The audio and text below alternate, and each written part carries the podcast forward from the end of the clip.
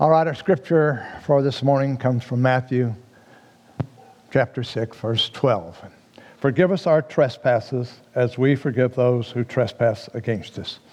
The word of the Lord for the people of the Lord. Praise be to the Lord. Let us pray. May the words of my mouth and the meditations of all our hearts be acceptable in your sight, O Lord, our rock and our Redeemer. Amen.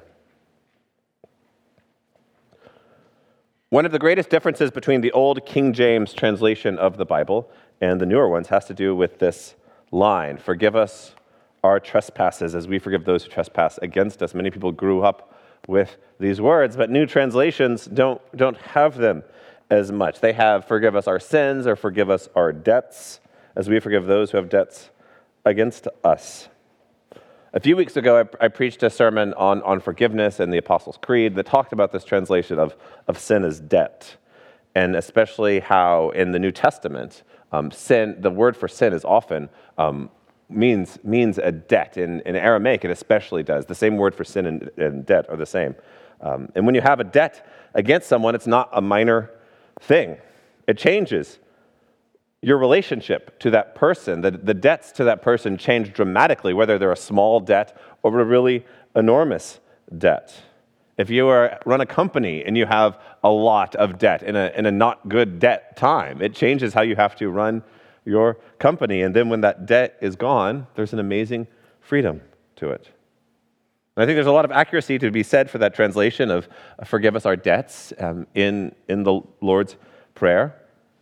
But I think there's also something to be said about the old word of trespasses. Forgive us our trespasses. And today, as we look through the Lord's Prayer, I want us to think about that word. Forgive us our trespasses. My friends, in the season of Lent, we are, we're going slowly through the Lord's Prayer. These, these familiar or unfamiliar words are a radical call to seek God's will in this world and to understand that God's vision for ourselves and for those around us, what that looks like. Today, forgive us our trespasses as we forgive those who trespass against us. Unlike a lot of King James words, trespass is a word we still use nowadays, especially with signs on people's yards or golf courses no trespassing.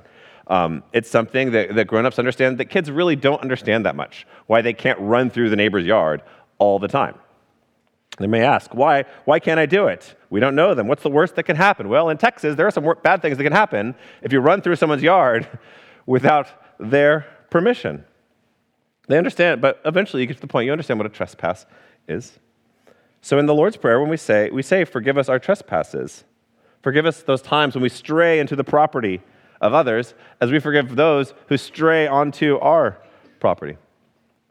Now, private property is not a major issue in the Bible um, no matter how many people have tried to read it into the Bible. Familial property is, especially in the Old Testament, the, the land, the Holy Land, is given to a family. It's not given to an individual. It's not for the individual to do whatever they want. The land is actually owed to the generations after them.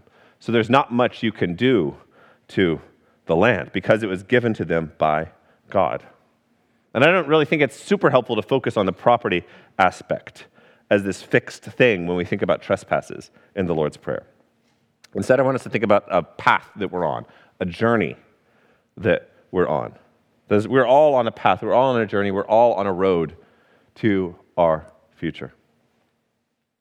For, for me, I really enjoy going on hikes with my family or even by myself. I love getting out of the house um, whenever I can. I love moments when nothing I see is, is it, the only thing I see is green. There's nothing that's, that's built up at all, and it kind of gives me this peaceful feeling. Oftentimes, I'm working on my sermons, I'm, I'm walk, walking through the green belt in Lakeway or in, in Rough Hollow, and it's lovely. And sometimes I'm walking through and someone bumps into my path.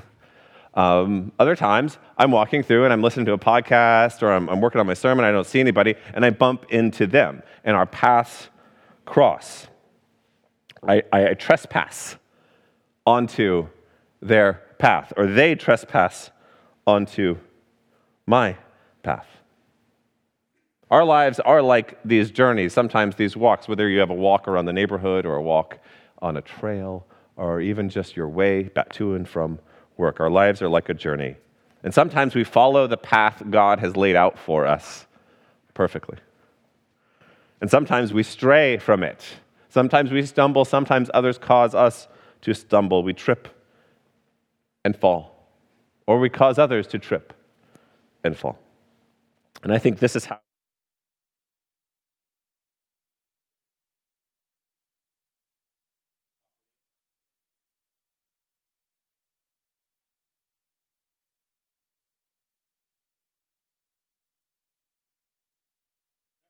Whenever someone trips you and falls, it's, it's really frustrating, especially if it's your own child who trips you and falls and they laugh at you, and it's frustrating to have to get up, figure out how you're going to respond to it.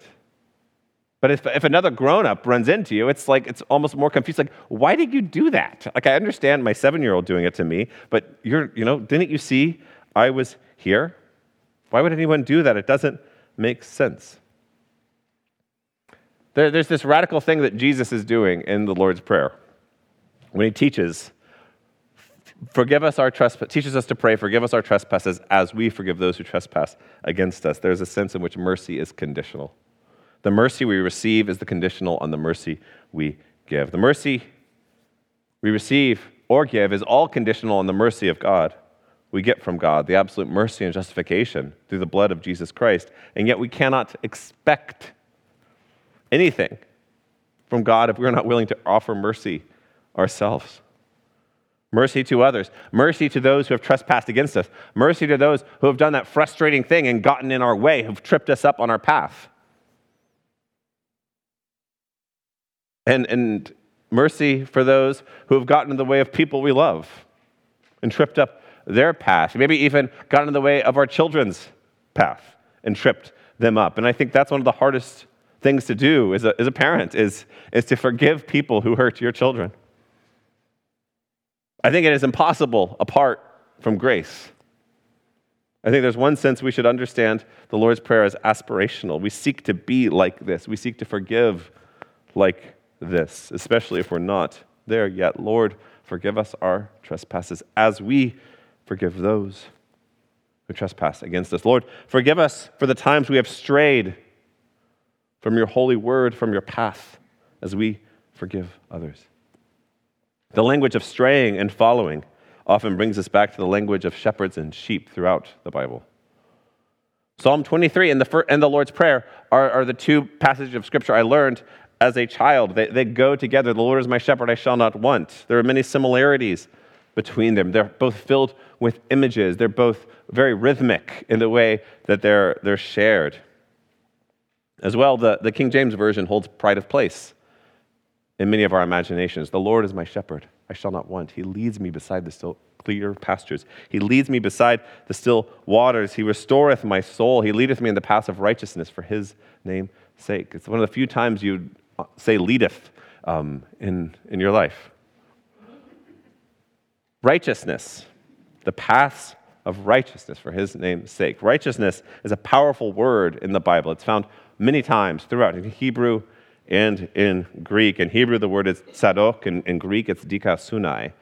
And there's a funny thing going on in, in both languages, in that the word for righteousness and the word for justice are the same word.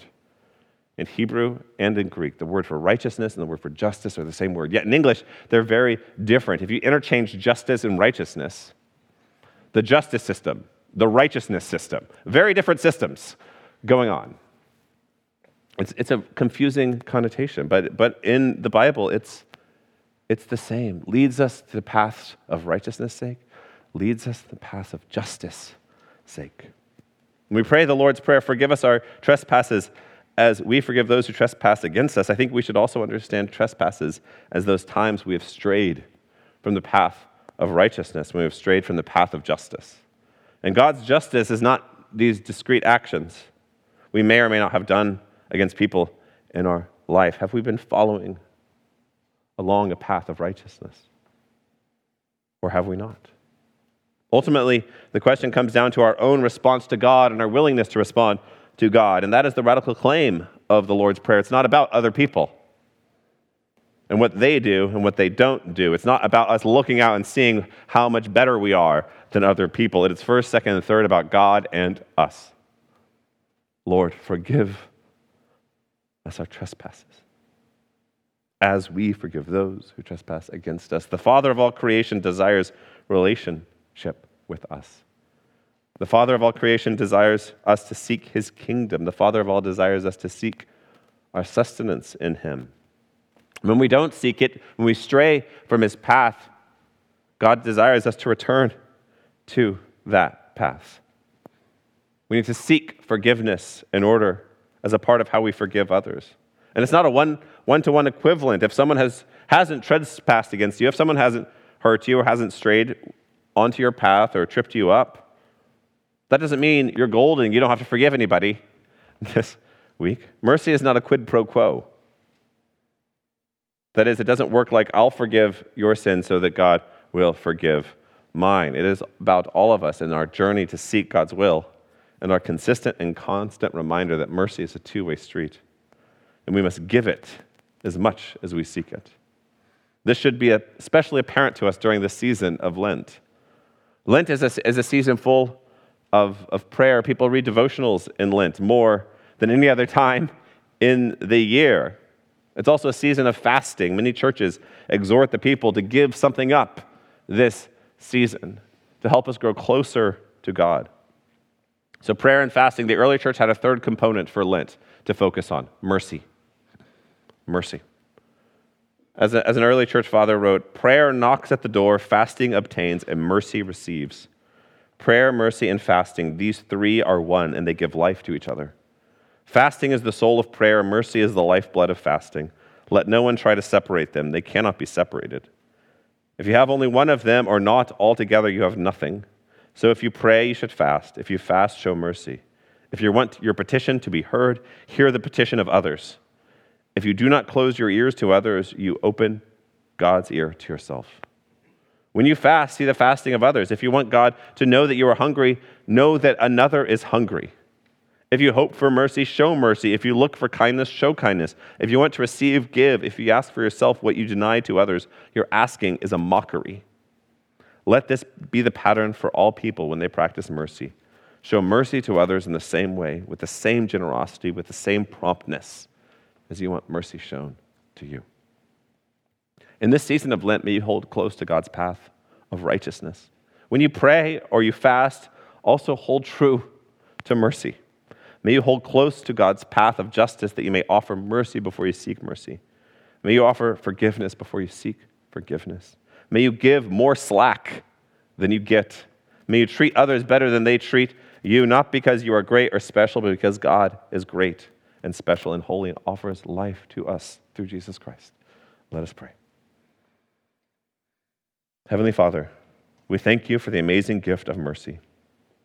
Forgive us our trespasses as we forgive those who trespass against us. Let us never be too proud to share mercy. In the name of the Father, and the Son, and the Holy Spirit. Amen.